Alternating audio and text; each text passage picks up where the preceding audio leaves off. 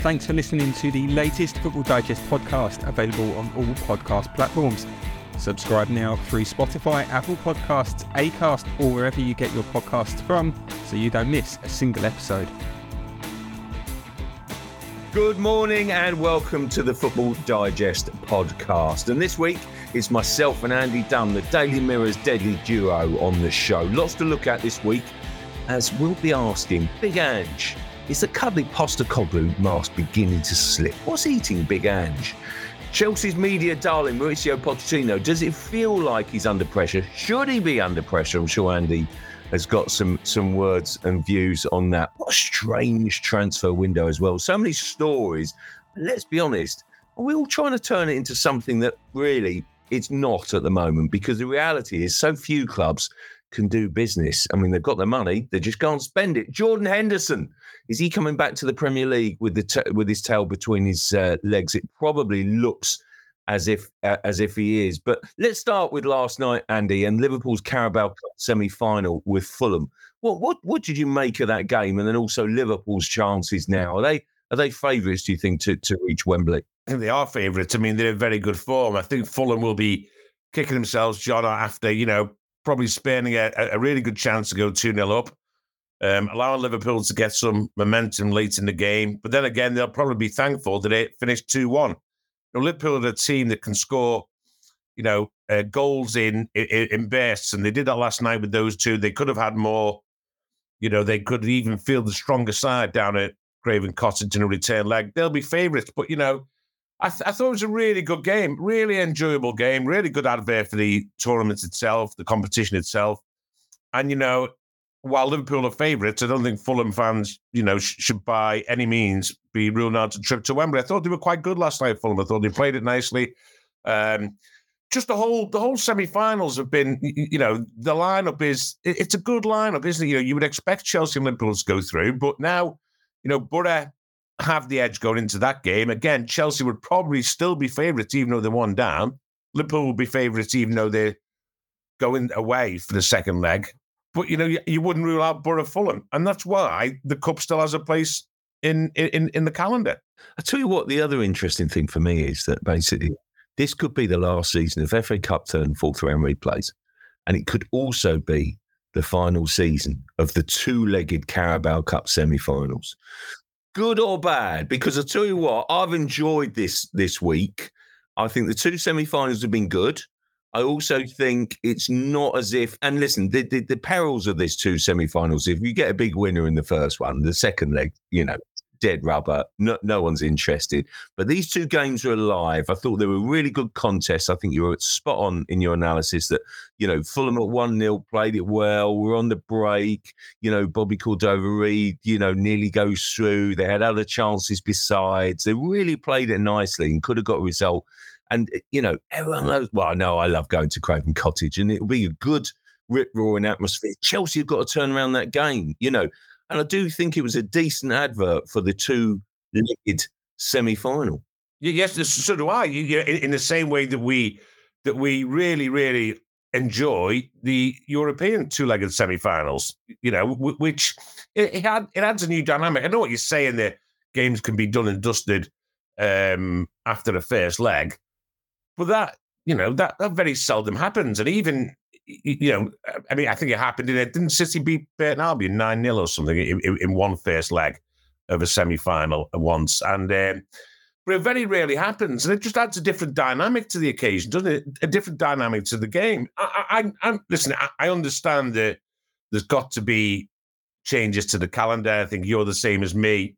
You're a traditionalist at heart, but even us, even we can't um, see a future for third round FA Cup replays or fourth round FA Cup replays.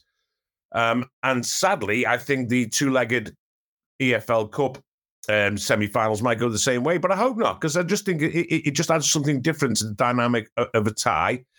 And also, you know, I, I, I think you look at the, some of the players that Liverpool played and Fulham played uh, um, last night, it gives people a chance, you know, to it gives managers a chance to, to, to basically get some players in who are not getting game time. You know, young players, um, and and I just don't see any harm in it at all at the moment. And don't forget, it comes at a time as well where you've got this this mini winter break. So in a way, it's not adding any particular excess strain to the demands on Liverpool, Fulham, Chelsea, or Boro. I tell you what, Andy, one of the one of the players that caught my eye last night, Liverpool, you know, really went full, you know, strength. Obviously, a couple of changes, you know, um, goalkeeper, and then basically, you know, sort of Bradley at fullback, um, obviously enforced really through uh, Trent Alexander-Arnold being out for a while. Um, I thought he, I thought he was he, he, looked really good, didn't he? But the one that's really catching my eye in every single game at the moment is Curtis Jones. You know, does something good, doesn't he? I tell you what, there's, there's always a player that, that kind of steps into the fore. I think in tournament year, it's tournament year. It's tournament, you know, it's, it's sort of kind of six months away. I tell you what, England are looking for that sort of driving midfielder, I think.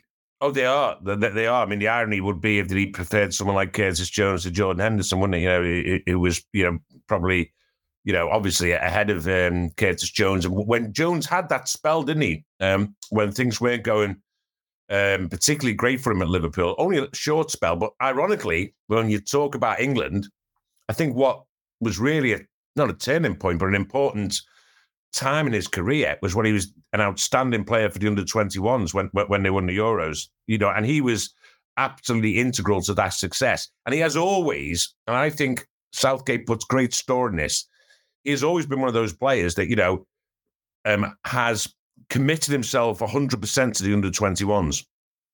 You get players who break into club sides like Curtis Jones did, into elite club sides like Liverpool are, who sometimes maybe think, you know, their under 21 days should be, you know, they should be focusing on senior representation. He hasn't been one of those. And I think that will stand him in good stead. He, as I say, he had a spell, I think, where where um, he, he, he, fell out of, not didn't fall out of the reckoning of Liverpool, but, but certainly wasn't as prominent as he is now. But now he's performing fantastically well. And as you say, he's catching the eye, he's dynamic, and he is a player. Listen, I do think, I do think that um, Gareth has, you know, many options in there now. I know he t- tends to go for the tried and trusted, but you look at players who are playing well around around the league. You think, you think I mean, off the top of your head, you know, Conor Gallagher, for example, Conor Gallagher, Cole Palmer. I know he's just slightly more different position. Curtis Jones now, James Ward-Prowse even. Hopefully, it will be a tough battle, but he's right in there the way he's playing, and he, he's full of confidence, isn't he, John? He really is full of absolute. You know, he, he's he's got a swagger about him, hasn't he? That comes from being a local lad, strutting his stuff on on the big stage in his city. Yeah, I really like him. I think he's I think he's lots of potential, and I think he's, uh, you know, England are maybe missing that player. Phillips isn't playing.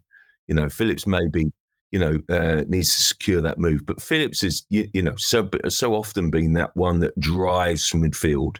You know, kind of really sort of kind of uh, sets off and provides a balance with Rice you know, and the basic one stays, one drives, and it's just a nice midfield balance. That's when England are at their best in midfield, you know, because I just think if, you know, I know people immediately say Jude Bellingham, well, Jude Bellingham, you kind of got to get the best out of him, I think, by playing him further forward, you know. So, you know, so I do think England suddenly, you know, if there's one area where I think there's one place up for grabs, I do think it could yet be in that central midfield zone. Well, surely, mate. I mean, I mean, I mean, surely. How long can he? You know, we've got these midfield players um, playing really well, English midfield players in the Premier League. How long can he be loyal? And this, we all, we all know that Gareth's loyalty is a, in general, a positive. You know, he's shown that. You know, in a way, he's been loyal to Harry Maguire, for example, who's, who's come through this sticky patch. We all know his loyalty can be a positive, but how long can he be loyal to two players, right? Henderson and Phillips one who's just not playing football, simple as that. And, and okay, let's hope Phillips does get a move and he can play some football, but he's not playing any football. And the other who's basically playing in in a in, in a rubbish league and wants to come home. You know, so how long while we've got dynamic players such as Jones, such as Gallagher, such as Cole Palmer, such as Ward Prowse, I can probably I'm probably missing out loads as well. Uh, how long can we keep, you know, Jacob Ramsey even let's put him into the mix? How long can Gareth Southgate remain loyal to Henderson and Phillips. It seems quite a bizarre situation. Obviously, next squad not announced until England don't play until March, do they? The, the, the next games. Fascinating to see what what he does. I'm fascinated to see where Henderson and Phillips end up. Obviously.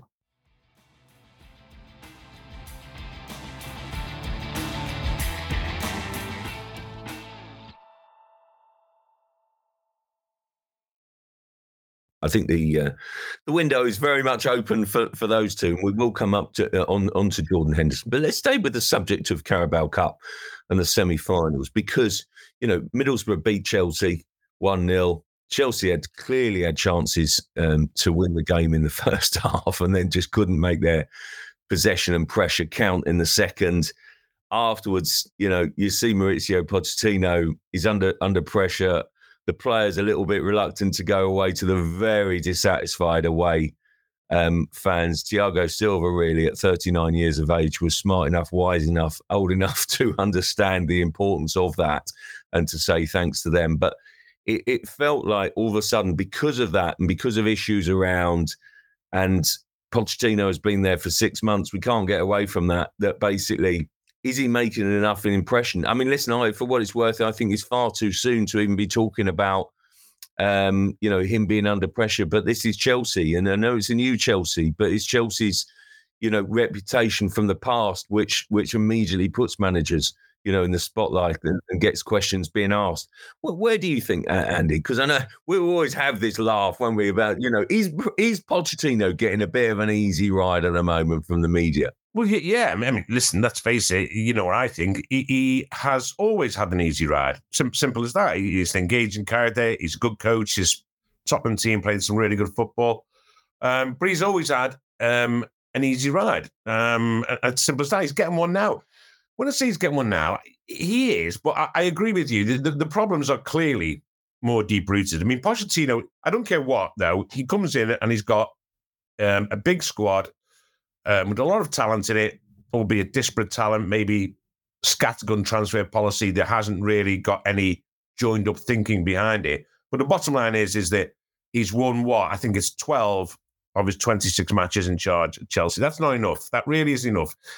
However, if you go back, then it's just continuing a, theme. You know, I think since the start of last season, they've lost 31 games. It's an astonishing amount of games for a team like Chelsea to lose since the beginning of last season. So a season and a half essentially, they've lost 31 football matches. That's that's unbelievable. I mean, I, I wouldn't even begin to tell you how long it is. Um, it takes someone like Manchester City um, to, to lose 31 matches, but I'm sure it's probably five years or something like that. So the problems are clearly deep rooted, and the problems now are, are obviously go back to when Todd Boehly and Clearlake Capital took over and went on this remarkable spending spree without any seeming plan, to be honest with you. So, so Pochettino is now left with this with this rather bizarre, lopsided squad where they haven't got really a proven goal scorer, and that's been the issue. I, I, I've covered many of their games this season, and it's it, it really is the same thing every time. I covered them against. I was at the Everton game when Everton won 2 0, and for 60 minutes of that game, they were the better team. Um, and but then when they got into the final third, they just lacked any sort of um, um, incision, any sort of decisiveness, um, or you know, a- a- any clinical finishing. And that clearly was the problem up at the Riverside the other night. So yes, I think he deserves more time. Should he be under scrutiny? Yes. How long did Graham Potter get? How long was it until about three quarters of a season in the end? Was it that much? It was, wasn't it? I think it was about March, April. I think he took over almost at the end of the yeah September really time, wasn't it? March, April, didn't he? Frank took over the last few games. So I, yes, more time, but it is Chelsea, and the bottom line is is no matter what you think of that squad, is is Pochettino getting the best out of those players? No. Um, do we know what sort of style of football Chelsea are going to play week in week out? No. Um, all we know is that, that they they will do okay in games and and be absolutely, I mean, largely ineffective in most games in the final third. That's something he's got to sort out. Um, I don't think he'd be sacked now, um, and I suspect that they'll give him until the end of the season. But, but yes, he should be under scrutiny, no doubt about it. And yes, it, the answer to your question is you get an easy ride. Yes, he is. Yeah, from people like me, I suspect, do buy into that kind of easy style and a bit of a joke in a press conference and what have you. But the other, my my point is this: that basically, he's been left almost plucking random fullbacks out of a hat. That team has no identity. That team is such a, you know, he's born out of a scattergun approach in the transfer market. That team has no, you know, um, it's almost like no first choice eleven. You know, who's your first pick? Who who's who's your goalkeeper? Who's your back four? And that's the thing that particularly gets me. I don't think he's found quite the right balance in midfield, even though I really like Conor Gallagher. What a crazy situation that is, by the way, because honestly, his his future is by no means certain. You know, I still think with 18 months left, the, the, the, the fans really like him. You know, I think he's terrific. I think he's really putting in good performances. But is he going to sign? Is he going to stay? Will he be sold? Will he be sacrificed to bring other players in? They haven't got a number nine. You know, I don't know at what point you can blame the manager and say this is on him for that mismatch of a terrible, unbalanced, disjointed, you know, bloated squad, or that you have to blame the recruitment or the kind of the actual. I'll tell you what, you actually have to blame the kind of the whole operation because there's lots of players there that are not doing themselves justice, not getting game time. Well, they probably need to be moved on and they, you know they're not even being able to do that. It's a, it's a mess basically, and I'm not sure that's all of Pochettino's made. The thing is, I mean, the Gallagher situation, you know, is, is incredible in, in the clearly from a profits and sustainability point of view, you know, selling Gallagher will be the best option. But that's only because I guess they can't get rid of other players. You know, there's loads of players they need to get rid of, as you say, but how do you get rid of them? If they're not playing, not performing, then who buys them? The market isn't out there for those type of players. So in the end, you know, Manchester City selling Cole Palmer is a great move financially for them in terms of financial fair play because the, academy graduates, so all 40 odd million pounds is pure profit. That's the system. That's what's engendered. Just out of interest, out of interest, why does why does Pochettino get an easy ride? And and, and I'm trying to think what other managers get easy rides. Who gets the easy rides and who gets the hard rides? He, he, he he's he's super smart press wise, and he always he, he always gives you an anecdote. He gives you a story. He gives you a little, you know, funny, and you can't end up but laugh about his, you know, an anecdote, whether it was the first game in charge of Espanyol, recollection from the past, a little bit of a wise crack, his sort of, you know, cheeky smile, that sort of thing. And you can't help but like him. And you you, you do also hear from players who, who say, you know, really respect this guy, like this guy a lot. It's not just about being, you know, good fun and sort of kind of, you know, being being matey with journalists. It's beyond that. It really is. But who who who else gets it? I don't, you know. I, also, I think Pochettino gets an easiest ride. Also, quite understandably, because of the because of what he did at Spurs and the football he played at Spurs and the atmosphere at Spurs. You know, when they were playing well, Spurs, you know, they, they were superb to watch, absolutely superb to watch, and for you know for long periods of time. And I think he gets like he, I think he, I think he, he benefits from that, and, and, understandably so. I mean, I, I think you know he, he, plays football the right way, so, so that's no problem. I know it's a bit of a I know it's a bit of a sort of um, bit of a Mickey take from those of us based up north who who, who, who, who see him down there. Whatever. You know, also I think I think Roy gets quite an easy ride. You know. Well, yeah, I do. I do. I thought, I, yeah, I, and I, I, love him to bits, but I, I, do think he gets quite an, an easy ride re- results wise. I really do, and and he can be. We'll come on to uh, we'll come on to Ange in a bit, I'm sure, but and he can be considering he is such a friend of the of the press, Roy. He can be he can be very prickly, can't he? You know, but then he's probably thinking, I can't believe I'm still answering these questions at, you know, at my um, experience, let's say, stage, stage of life. But I think Roy gets quite an easy ride. Eddie Howe's getting a bit of a one now, isn't he? I tell you, the, the Andy, the, the, the one that made me laugh was that basically, I do think Eddie Howe gets a bit of a um, bit of an easy ride, um, frankly. And, um, you know, he's coming under a bit of scrutiny now. I think he's done this, let's not kid ourselves here, he's done a super job. But uh, you know, but you, when you spend money, and they have spent money, then basically the expectation levels rise, and the ownership means the expectation levels rise. But posing for a picture after the after the Sunderland FA Cup top. Oh, come on. We all know whose idea that was. That was Jason Tindall's idea. And I do find that that's slightly odd in that that dynamic still goes on. Actually, I'll just correct you on that then, Andy, because I think you've missed out Jason Tindall's first two names, Eddie Howe, Jason Tindall, because they are joined at the hip, those two. And they seem to have this understanding that you are allowed to stand in the technical director, uh, technical um, uh, uh, area box, basically. By the edge of the pitch together.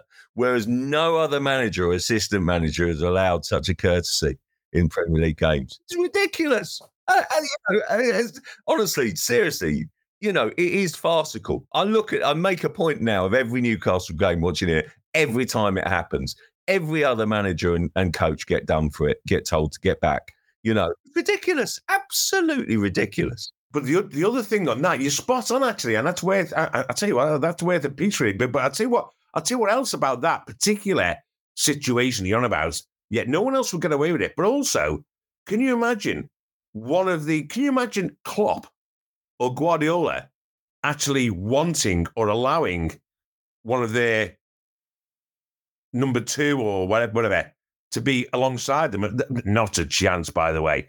You know, you know, they'd be telling them to sit down. There's only one boss there in that technical area, and it's Jurgen Klopp and Pep Guardiola. There's no way they'd have their number two shouting instructions alongside them and, and, maybe and organising things. It's an interesting dynamic. You know that it's almost like a it, looks to it, it, it, it smacks of joint managership, of course, which it isn't.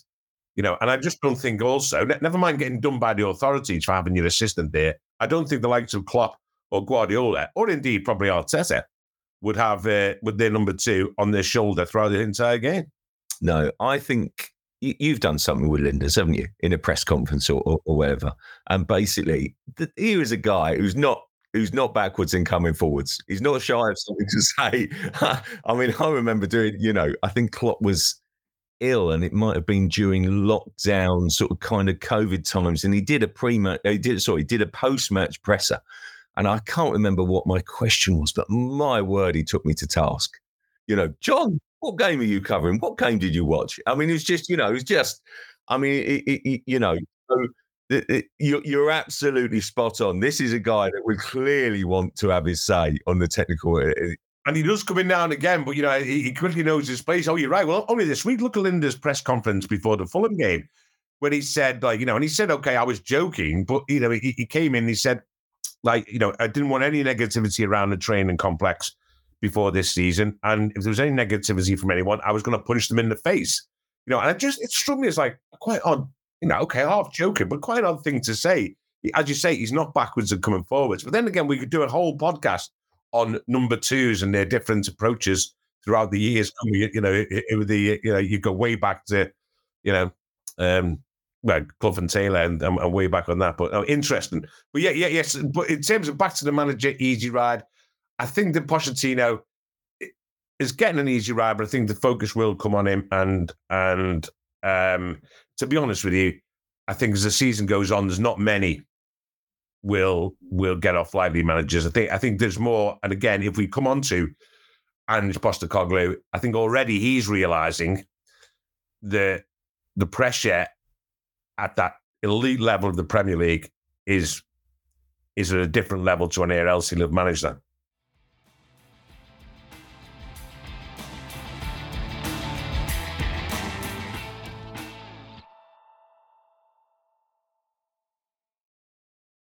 Well, let's do that. You know, let's ask what's eating Ange, you know, Postecoglou. Because I tell you what, Andy, that guy should be cock. That guy should be, you know, I mean, the Spurs fans love him. Make no mistake about that.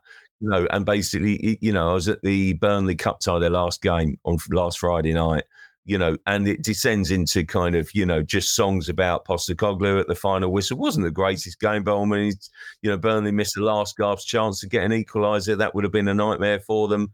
It's going so well for them. You know, they're a point off top four. They are, you know, they've done a couple of cute biz, bits of business. He knew that the bits of business, but you see him in press conferences and he's ready to bite you know, someone's head off. You know, he, he bit sort of kind of someone's head off about sort of kind of you know last Thursday about do you picture yourself with trophies? You know, sarcastic answer. And, and, and, and, hey, listen, the question drew a line. So I'm not knocking the question. It was a smart question. Actually, if you are anything about it, um, basically, you'd know it's quite a good journalism, actually, because you you drew a question, you, you, you actually drew a, drew a, drew a decent answer.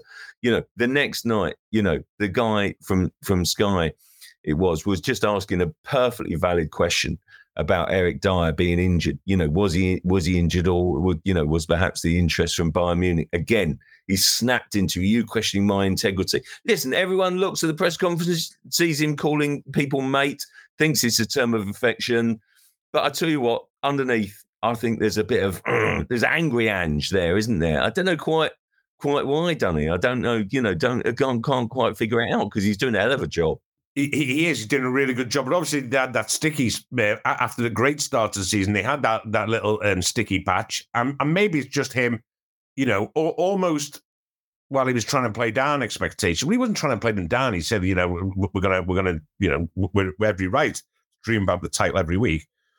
Maybe he's realised that you, you know it's going to be a lot harder in terms to stay competitive right at the very top with with City, with Liverpool, with Arsenal, even even though that, you know they're so close to them. Um, and maybe that's just getting to him. But I just generally think, John, that the all round intensity of the Premier League and the top end of the Premier League and the attention on him just must get on his nerves. You know, he comes in all relaxed. You know, he, he's happy to get a job that he probably thought that he was that he was not going to get. Um, get.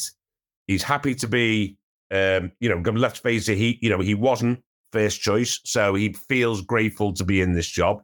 But he's now in this job, and it's all consuming. It really is all consuming, and it's only so you know, he might have had a bad morning on the training ground. You know, it, some players might have been playing up, and then he gets the questions. Wherever I particularly thought that was the moment you just said when the question was, "Have you pictured yourself with trophies?" And then he goes on about, "I don't need to picture myself. I've got, you know, I've seen trophies, whatever." Well, yes, but you, you knew what the question meant. That's a classic example of where, and, and to be fair, it reminds me. Some of his answers reminds me of what what Klopp does which isn't a bad sign because Klopp's been successful enough. But it's a bit like that. You know, he knows the question. He knows the intention of the question. He knows the guy knows that that that he's won trophies at clubs he's been to before, notably um, Celtic. But so you don't have to spell out. Have you pictured yourself winning trophies with Spurs? He knows that's the question, but he's just being, you know, I say just being smart. I just genuinely think that it, um, now we're halfway in the season and he's had issues, you know, he's got injury issues. But as you said, getting players in, I just think the whole thing is, you know, I think he's probably finding it incredibly intense. And why wouldn't he? And and if it's all incredibly intense, you've got big game after big game after big game, um, and scrutiny and the um, spotlight is on you because you made such a good start and you're quite a character, then it it, it, it's a lot just to be Mr. Happy all the time, isn't it? So I wouldn't have a go at him for it, but I agree. He's getting a bit prickly, and, and I don't blame him for it, really. I mean, blimey, I think everyone buying into Radu Dragusin because basically he's, you know, he's all of a sudden attracted attention from a lot of big clubs, and all of a sudden everyone, you know, is painting him to be this this amazing player. His rapid rise is remarkable. So let, us not let's not kid ourselves that you know that that one you know, is almost wouldn't say a gamble, and I'm sure they've done their research on him, but that one's you know in the sort of kind of um, if you like. Whereas Timo Werner, I tell you what, I like Timo Werner's signing simply because I think he's a hard-working player, never stops running, never stops working, never stops closing down. Or I wonder which team he might slot into perfectly.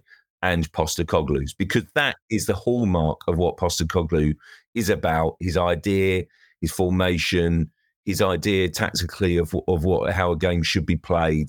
And I do think that that could be a really super shrewd signing that might actually just might give them something of a bit of a top four bounce. I think. And it, it you know, I, let's let's not get ourselves here. Arsenal's form is woeful. Tottenham's is way better. Aston Villa, can they last the course of the season? I think Spurs will think, oh, there's a couple of teams there we might be able to pick off and and sort to the top four. And what an achievement that would be.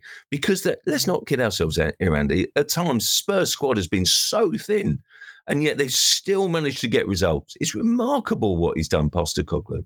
Dragusin, I have to confess, you know, I've seen him a couple of times.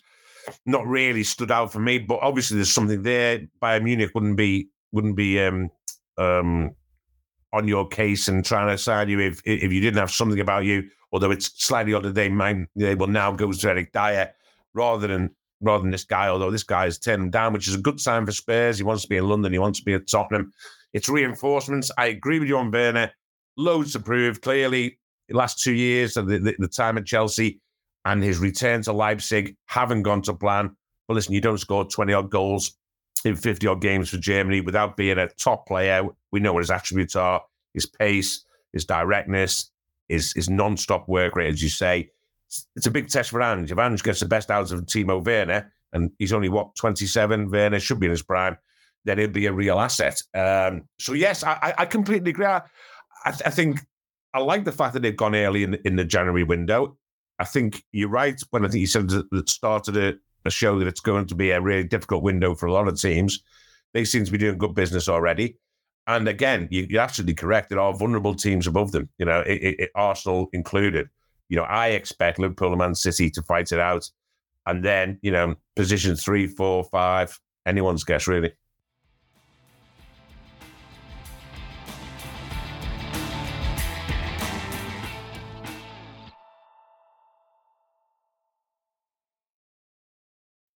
A great story this week, really, um, was that Jordan Henderson, you know, looking to to perhaps um, get out of Saudi and come back to to Europe, either in the Premier League or or another European club.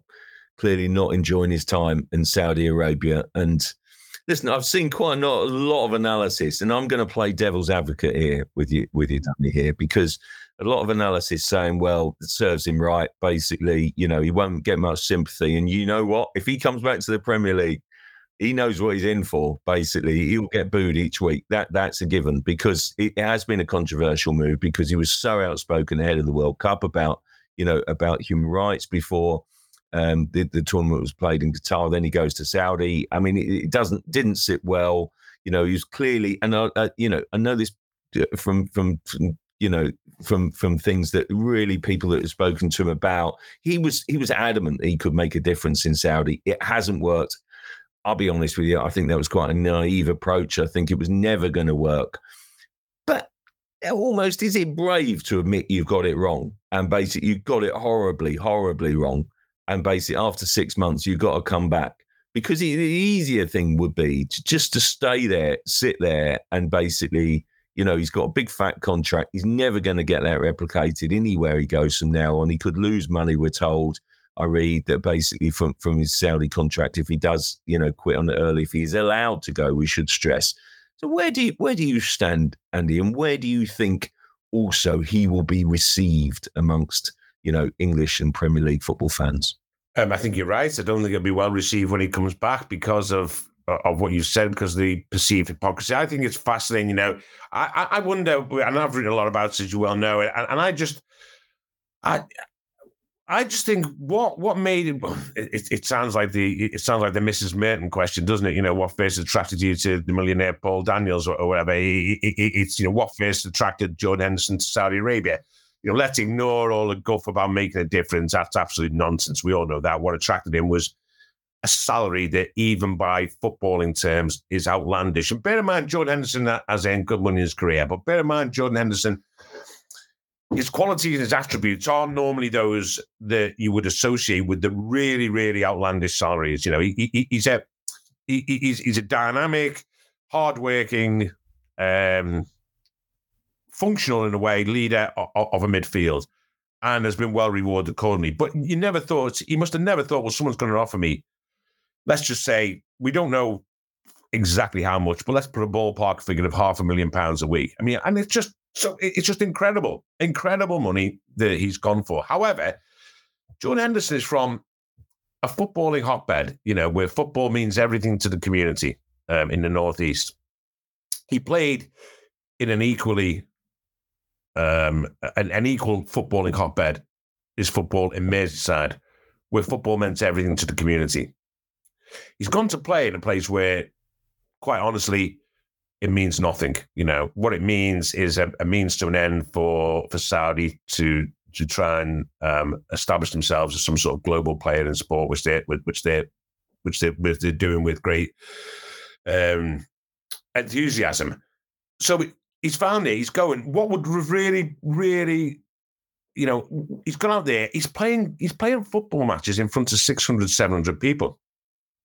When he's 33 years of age, and he's looking probably at players back here with it. I mean, you mentioned Thiago Silva before, he's 39 playing, you know, playing in cup semi-finals in front of, you know, a fantastic crowd at Middlesbrough. It'll be a fantastic crowd at Chelsea. That's just one example. There's so many players now in the 30s playing football at the highest level in the Premier League and in Europe. And in Europe, don't forget, you know, we, we, we don't have to go back long before, you know, Benzema, ironically now out there, was was, was ripping up for Real Madrid.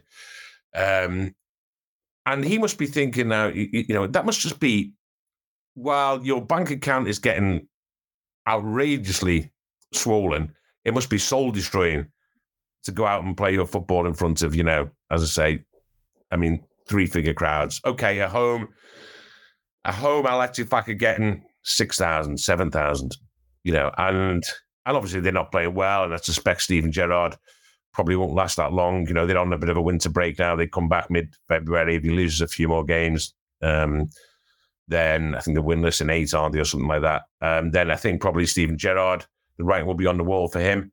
And it's just been an incredibly ill-fated exercise. Ill-fated to the extent that, you know, he will still be very well remunerated for it. So in a way, I don't feel sorry for him. Of course, you don't feel sorry for him. But I just wonder what made him think ever, from a footballing point of view, from a personal point of view, it was a good idea. I, I really don't. I'm, I'm, I'm going to say, will he be welcome back? Listen, again, I, I, go. I've just gone through. You know, I, have said about players who, who are doing jobs at the age, mid thirties, early thirties. He's thirty three. Um, do I think that he can come back and play for one of the what we would call, you know, big six or big seven if we include Newcastle now teams? No, he can't. He really can't. You just have to look how Liverpool have moved on without him. No coincidence that he goes and Fabinho goes, and and, and they've they've looked a different proposition this season. So no, there's no room for him in one of those clubs. But but could he do you know lower half of the table? Yeah, I, I don't see why not. And he'd get over the initial backlash, wouldn't he?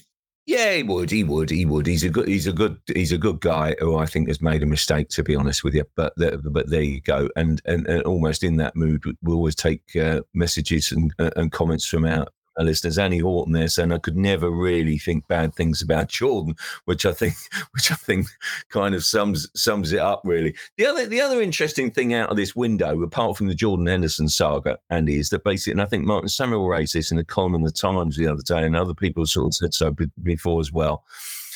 It's a strange situation when clubs have got money but are not allowed to spend it. And now, listen, I'm not you know, massively advocating a kind of, you know, crazy window like we had last year, which was a record breaking window, 830 million pounds spent last January.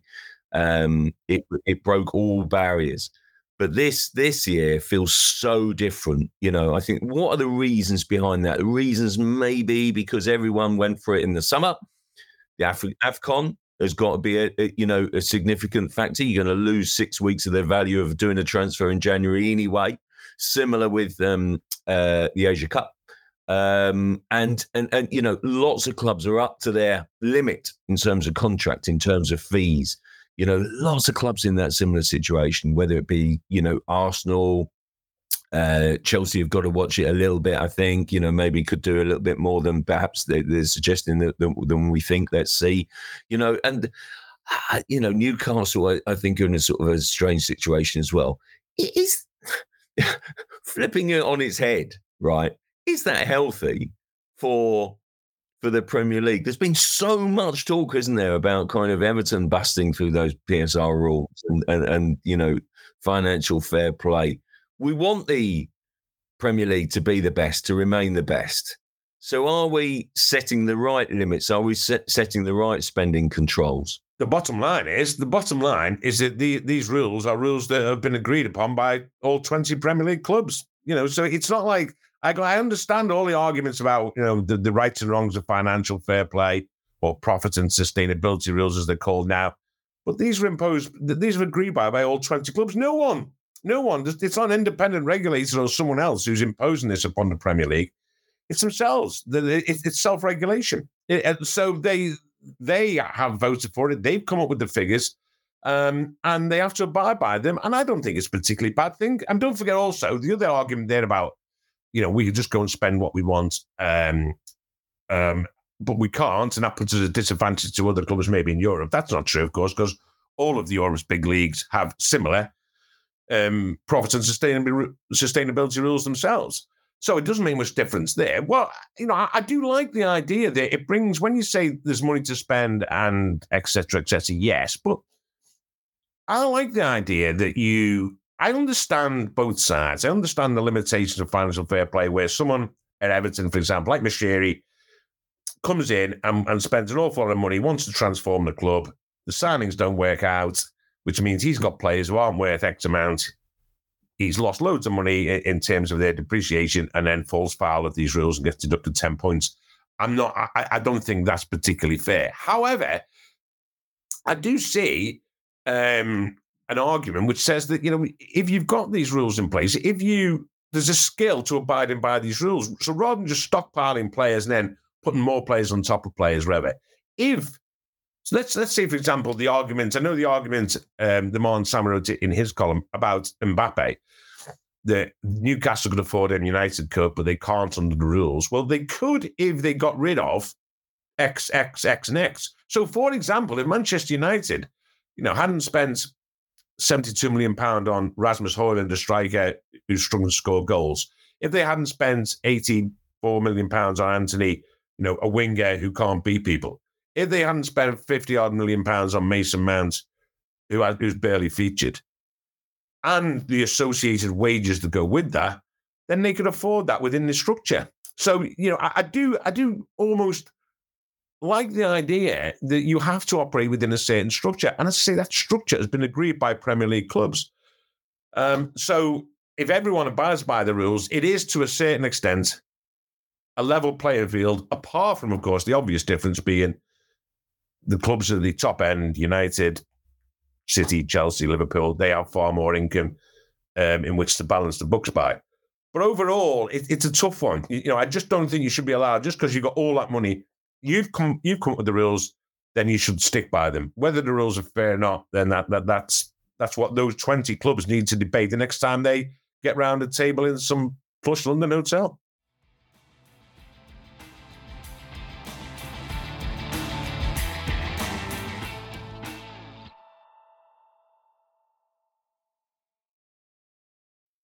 Now, listen, we're, we're, we're at Man United Spurs, the pair of us on Sunday. Um, wow, feels a big game for Spurs, big opportunity in the winter break to kind of, you know, basically sort of kind of uh, get leapfrog their way into the into the top four. They could make a statement with that. But also for Man United. I mean, you were there when you were Wigan on Monday night. It was me, yeah. Just defrosted now. Yeah. I mean, where, where are Man United, you know, where are Man United this season? And, and uh, you know, who's going to win on Sunday? Are United kind of going to make any rally? Have they got any chance of top four stroke Europe this season? You know, I mean, if they, if they do have a good second half of the season, of course they can do it. But have they got any chance of that? Yeah, I, I think they have, you know. I, I think they have. You know, I, I, but then I've said this all season. I think you know, there's so many faults in Manchester United, it, it's untrue. However, I just think there's a there's a good team in there somewhere. There's a good performance in there somewhere. You know, I, I, again, I, it's hard to call Sunday because I genuinely think, you know, they played quite well at Burnley. You know, and okay, eh, not Burnley, Wigan. But they, uh, they played quite well at Wigan, but obviously they should do against the League One side, a struggling League One side at that. But I just think there's somewhere there's a performance in him. I like Garnacho, for example, and if he can get blended, if Rashford can find form, Højlund can find some sort of scoring touch, and Garnacho, I think, is a real asset. So I think I think if you've got those three, that's going to be a test of Ten Hag's coaching. Get them in, in, harness, get them working together. They've got a team. I think Bruno Fernandes, much maligned at the moment. I still, I still think he's one of the best midfielders in the country. Um, as I say, there's a lot of other stuff aligned to him, whatever. I just think that you know they can't find the right combination. They don't seem to have the urgency. You know, I was at Wigan, but I was also at Forest when they were beating a Forest. But again, and for 45 minutes, they were they were dreadful. They were absolutely dreadful. Didn't get on the front foot. I just think if they can get on the front foot, um, he can get his best team out, wherever his best team is.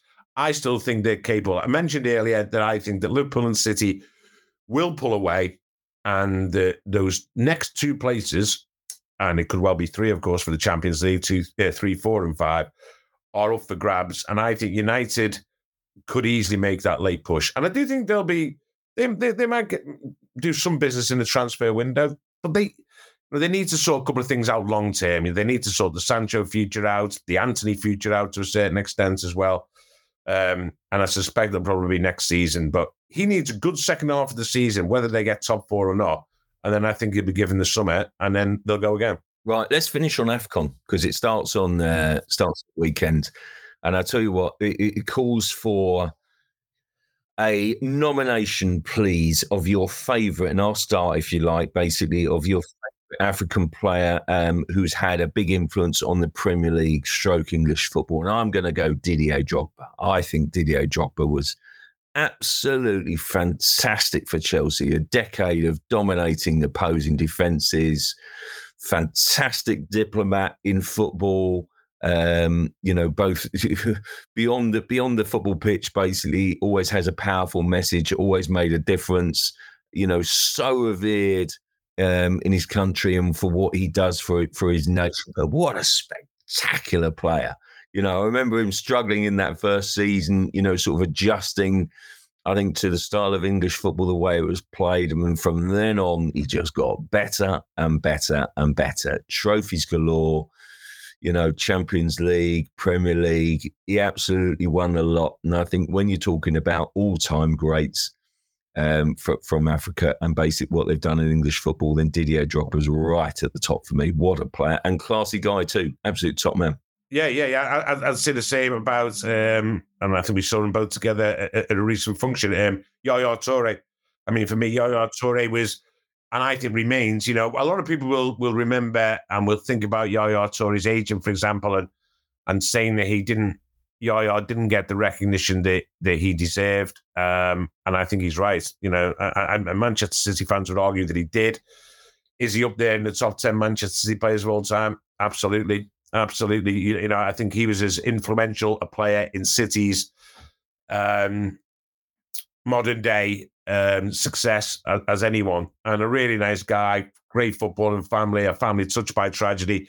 Um, and I've always found him great to deal with and a player who, as I say, was was often, um, you know, just characterized as a box to box powerful midfielder, but had so much more than that, so much more than that, um, and just was was a great representative of all the brilliant things that the African footballers have brought to the Premier League. Yeah, absolutely fabulous. Yeah, uh, two two great great players.